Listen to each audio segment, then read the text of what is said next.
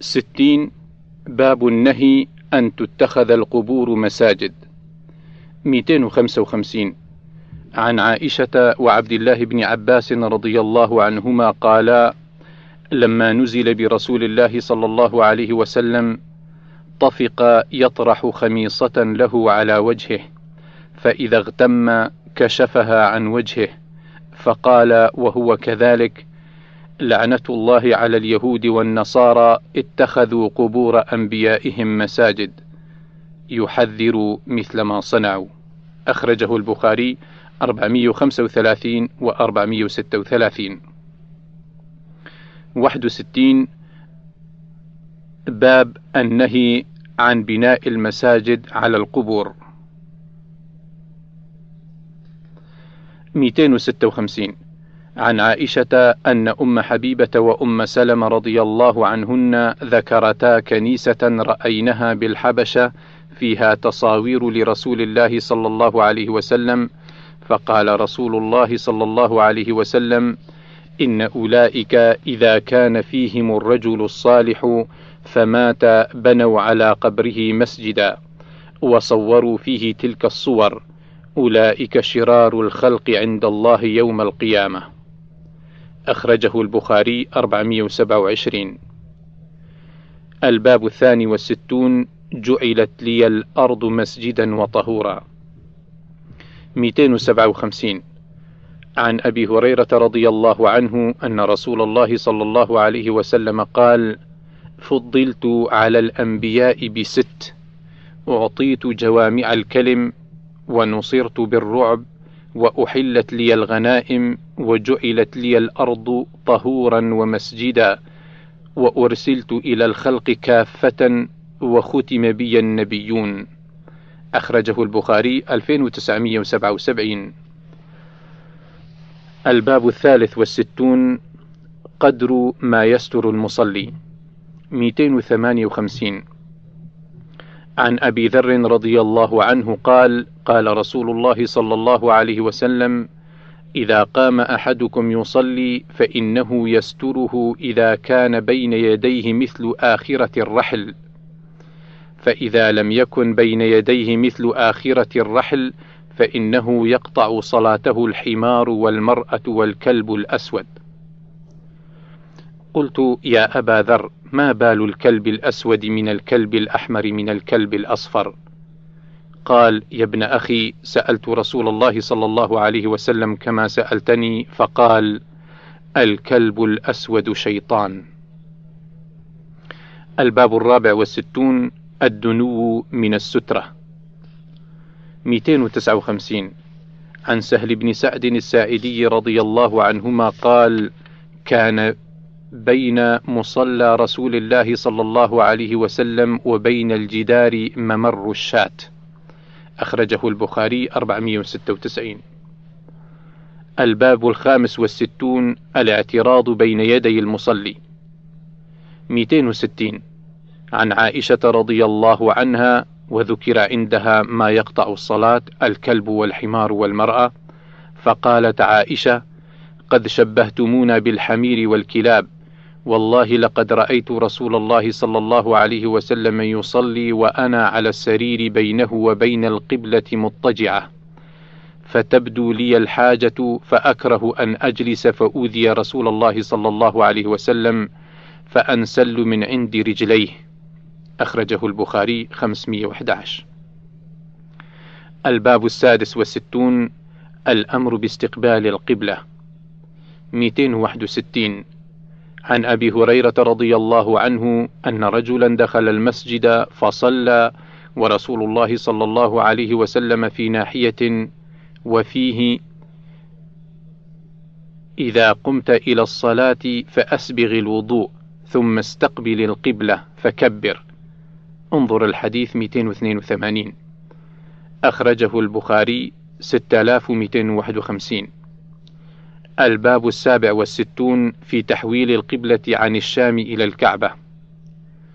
262 عن البراء بن عازب رضي الله عنهما قال: صليت مع النبي صلى الله عليه وسلم إلى بيت المقدس 16 شهرا، حتى نزلت الآية التي في البقرة 144 وحيثما كنتم فولوا وجوهكم شطرة، فنزلت بعدما صلى النبي صلى الله عليه وسلم، فانطلق رجل من القوم فمر بناس من الأنصار وهم يصلون فحدثهم بالحديث فولوا وجوههم قبل البيت. أخرجه البخاري 7252. الباب 68 إذا أقيمت الصلاة فلا صلاة إلا المكتوبة. 263 عن أبي هريرة رضي الله عنه عن النبي صلى الله عليه وسلم قال: إذا أقيمت الصلاة فلا صلاة إلا المكتوبة. الباب 69 متى يقوم الناس للصلاة إذا أقيمت. 264 عن أبي قتادة رضي الله عنه قال: قال رسول الله صلى الله عليه وسلم: إذا أقيمت الصلاة فلا تقوموا حتى تروني. أخرجه البخاري 637.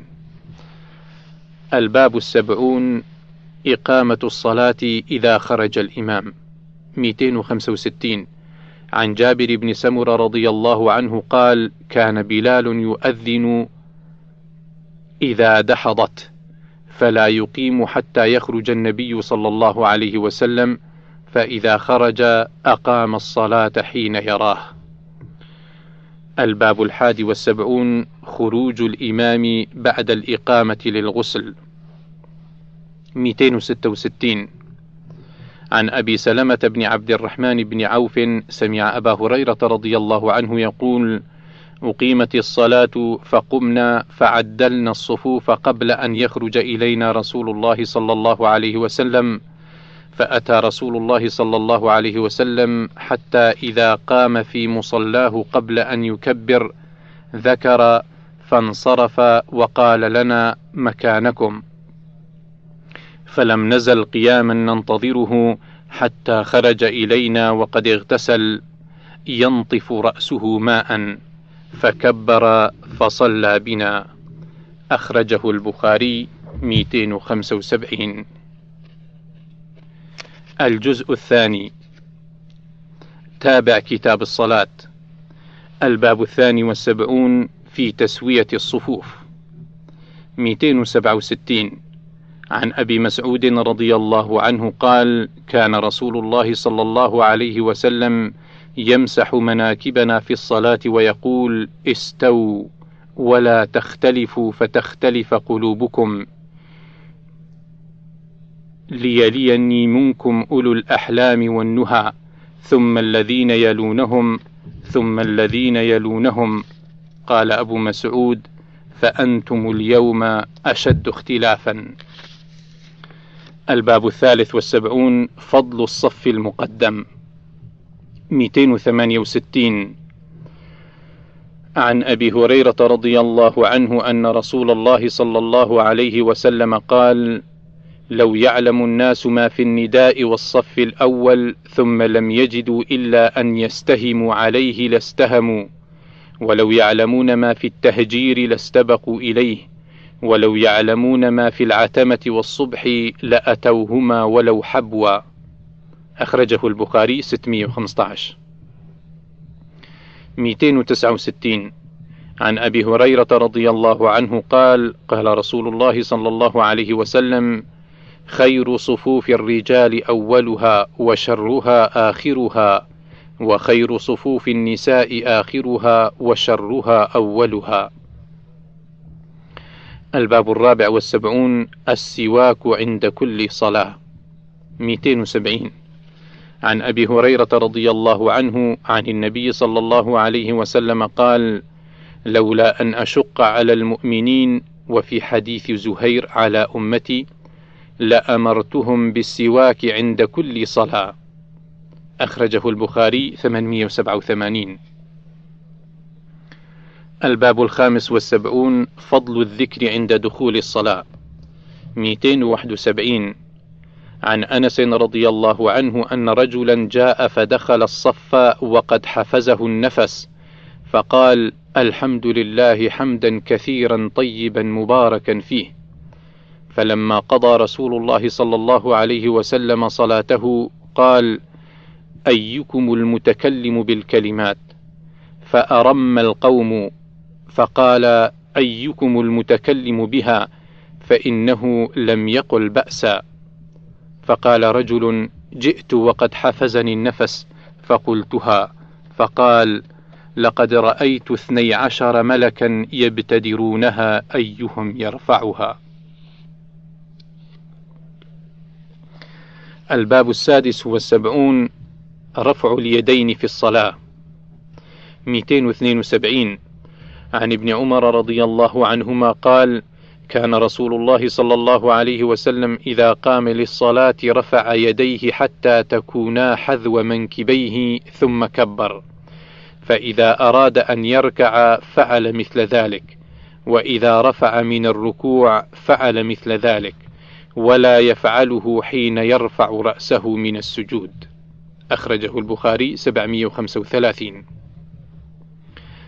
الباب 77 ما يفتتح به الصلاة ويختم. 273 عن عائشة رضي الله عنها قالت: كان رسول الله صلى الله عليه وسلم يستفتح الصلاة بالتكبير والقراءة بالحمد لله رب العالمين، وكان إذا ركع لم يشخص رأسه ولم يصوبه، ولكن بين ذلك، وكان إذا رفع رأسه من الركوع لم يسجد حتى يستوي قائما، وكان إذا رفع رأسه من السجدة لم يسجد حتى يستوي جالسا، وكان يقول في كل ركعتين التحية، وكان يفرش رجله اليسرى وينصب رجله اليمنى، وكان ينهى عن عقبة الشيطان، وينهى أن يفترش الرجل ذراعيه افتراش السبع، وكان يختم الصلاة بالتسليم. الباب 78 التكبير في الصلاة. 274 عن أبي هريرة رضي الله عنه قال: كان رسول الله صلى الله عليه وسلم إذا قام إلى الصلاة يكبر حين يقوم، ثم يكبر حين يركع، ثم يقول: سمع الله لمن حمده، حين يرفع صلبه من الركوع، ثم يقول وهو قائم: ربنا ولك الحمد، ثم يكبر حين يهوي ساجدا، ثم يكبر حين يرفع رأسه، ثم يكبر حين يسجد، ثم يكبر حين يرفع رأسه، ثم يفعل مثل ذلك في الصلاة حتى يقضيها، ويكبر حين يقوم من المثنى بعد الجلوس. ثم يقول أبو هريرة: إني لأشبهكم صلاة برسول الله صلى الله عليه وسلم. أخرجه البخاري 789. الباب 79 النهي عن مبادرة الإمام بالتكبير وغيره. 275 عن أبي هريرة رضي الله عنه قال: كان رسول الله صلى الله عليه وسلم يعلمنا يقول: لا تبادروا الإمام، إذا كبر فكبروا، وإذا قال ولا الضالين فقولوا آمين، وإذا ركع فاركعوا، وإذا قال سمع الله لمن حمده فقولوا ربنا لك الحمد. الباب 80 ائتمام المأموم بالإمام. 276 عن أنس بن مالك رضي الله عنه قال: سقط النبي صلى الله عليه وسلم عن فرس فجحش شقه الأيمن، فدخلنا عليه نعوده، فحضرت الصلاة فصلى بنا قاعدا، فصلينا وراءه قعودا، فلما قضى الصلاة قال: إنما جعل الإمام ليؤتم به، فإذا كبر فكبروا، وإذا سجد فاسجدوا، وإذا رفع فارفعوا، وإذا قال سمع الله لمن حمده فقولوا ربنا ولك الحمد، وإذا صلى قاعدا فصلوا قعودا أجمعين. أخرجه البخاري 378. الباب 81 وضع اليدين إحداهما على الأخرى في الصلاة.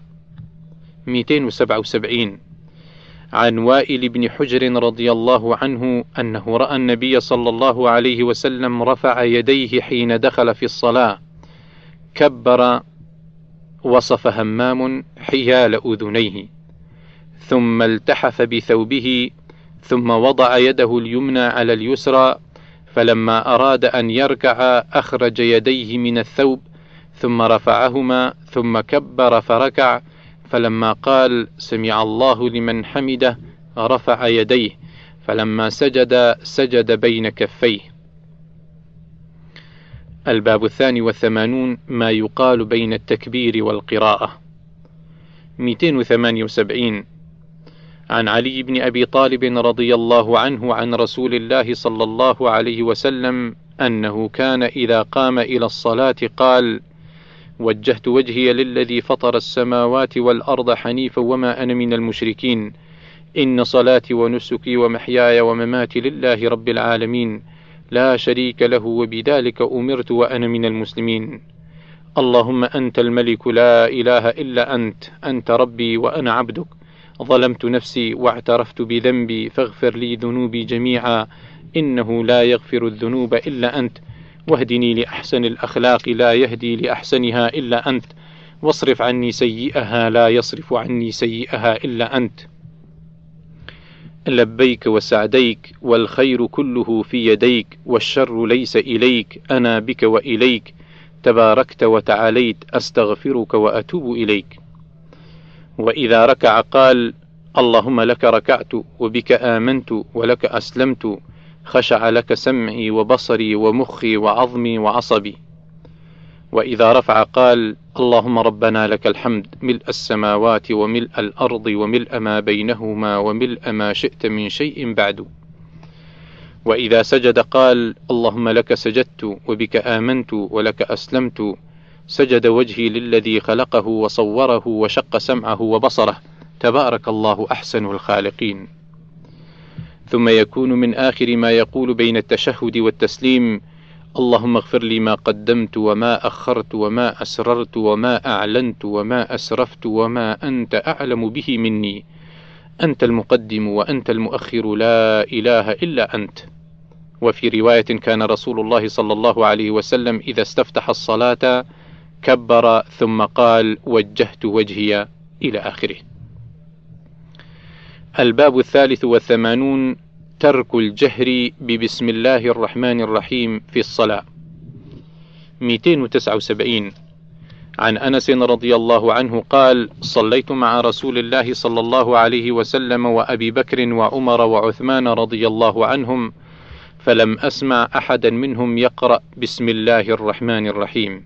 أخرجه البخاري 743. الباب 84 في بسم الله الرحمن الرحيم.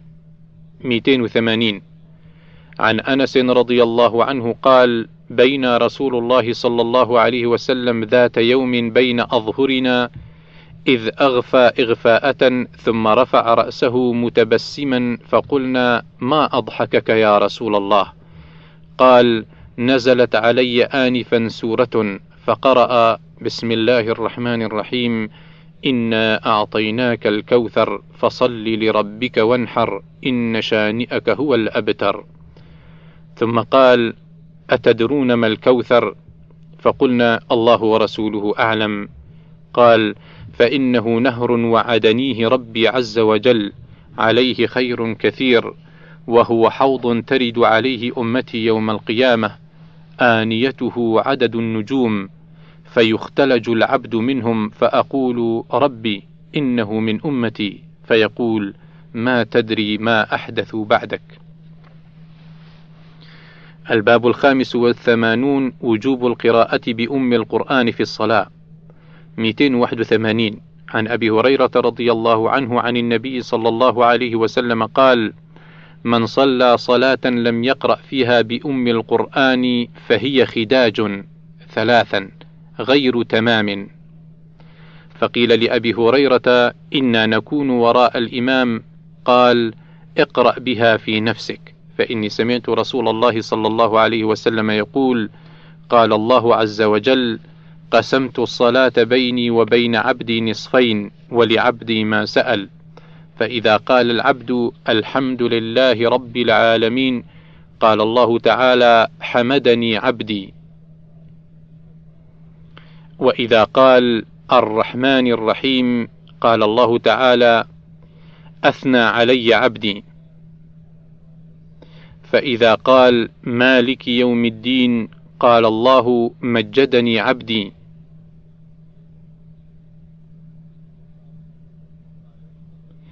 وقال مرة: فوض إلي عبدي. وإذا قال إياك نعبد وإياك نستعين قال: هذا بيني وبين عبدي ولعبدي ما سأل.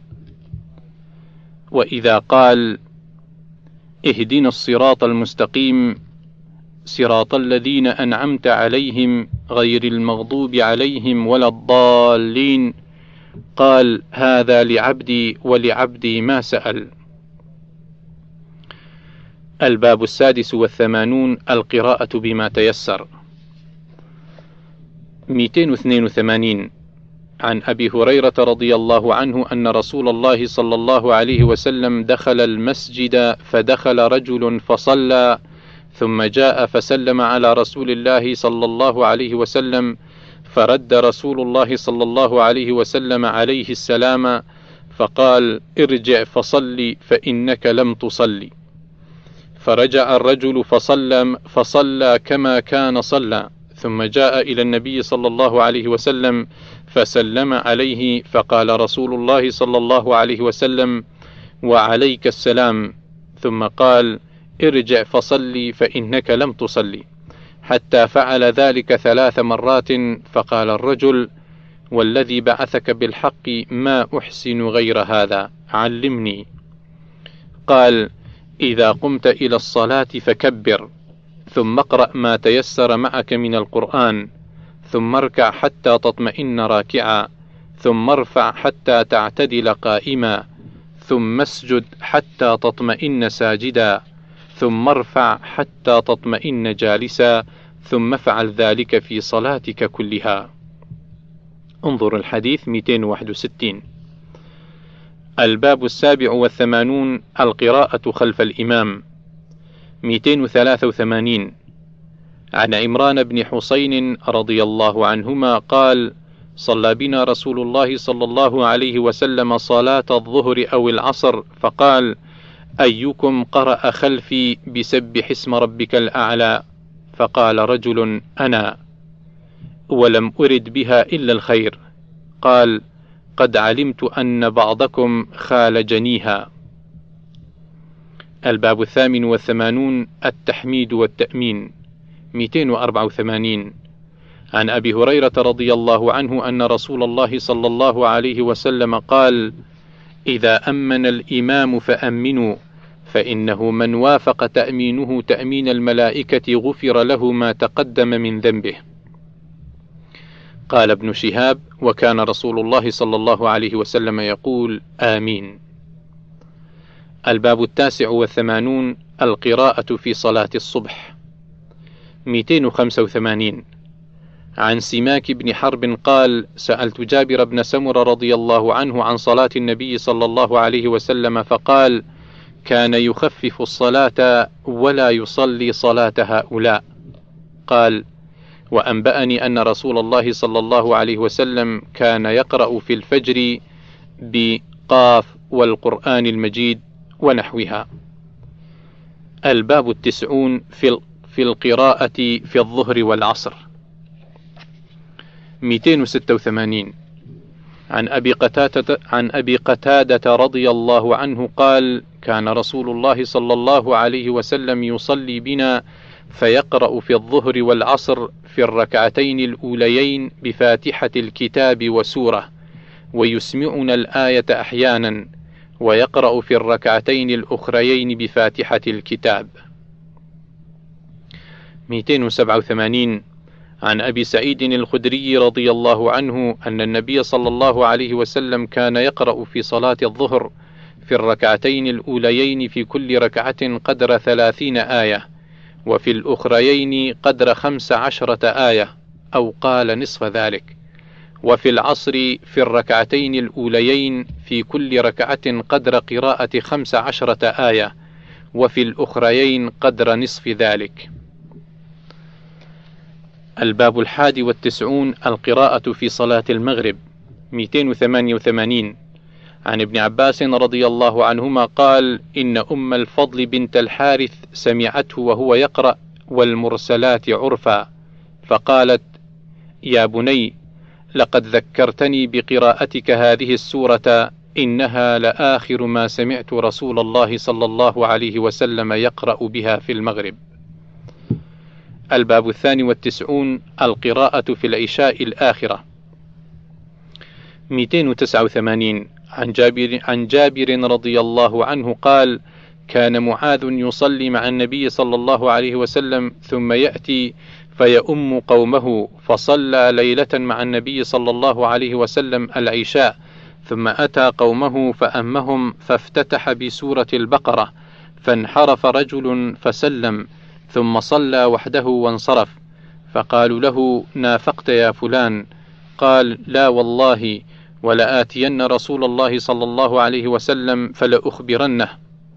فأتى رسول الله صلى الله عليه وسلم فقال: يا رسول الله، إنا أصحاب نواضح نعمل بالنهار، وإن معاذا صلى معك العشاء ثم أتى فافتتح بسورة البقرة. فأقبل رسول الله صلى الله عليه وسلم على معاذ فقال: يا معاذ، أفتان أنت؟ اقرأ بكذا واقرأ بكذا. قال سفيان: فقلت لعمر: إن أبا الزبير حدثنا عن جابر أنه قال: اقرأ والشمس وضحاها، والضحى، والليل إذا يغشى، وسبح اسم ربك الأعلى. فقال عمرو نحو هذا.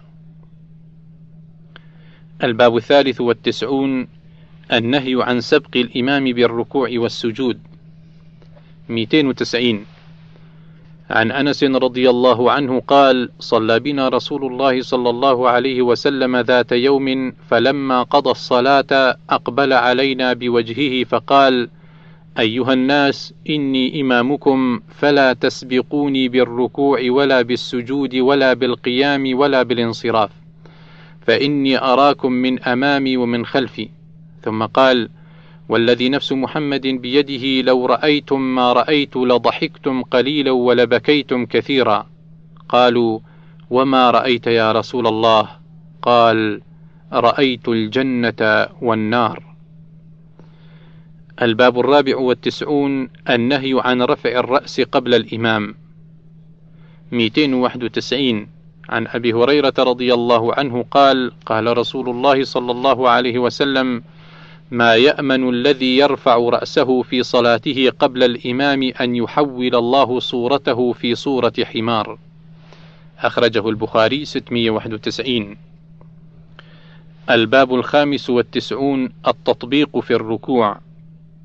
292 عن الأسود وعلقمة قالا: أتينا عبد الله بن مسعود رضي الله عنه في داره فقال: أصلى هؤلاء خلفكم؟ فقلنا: لا.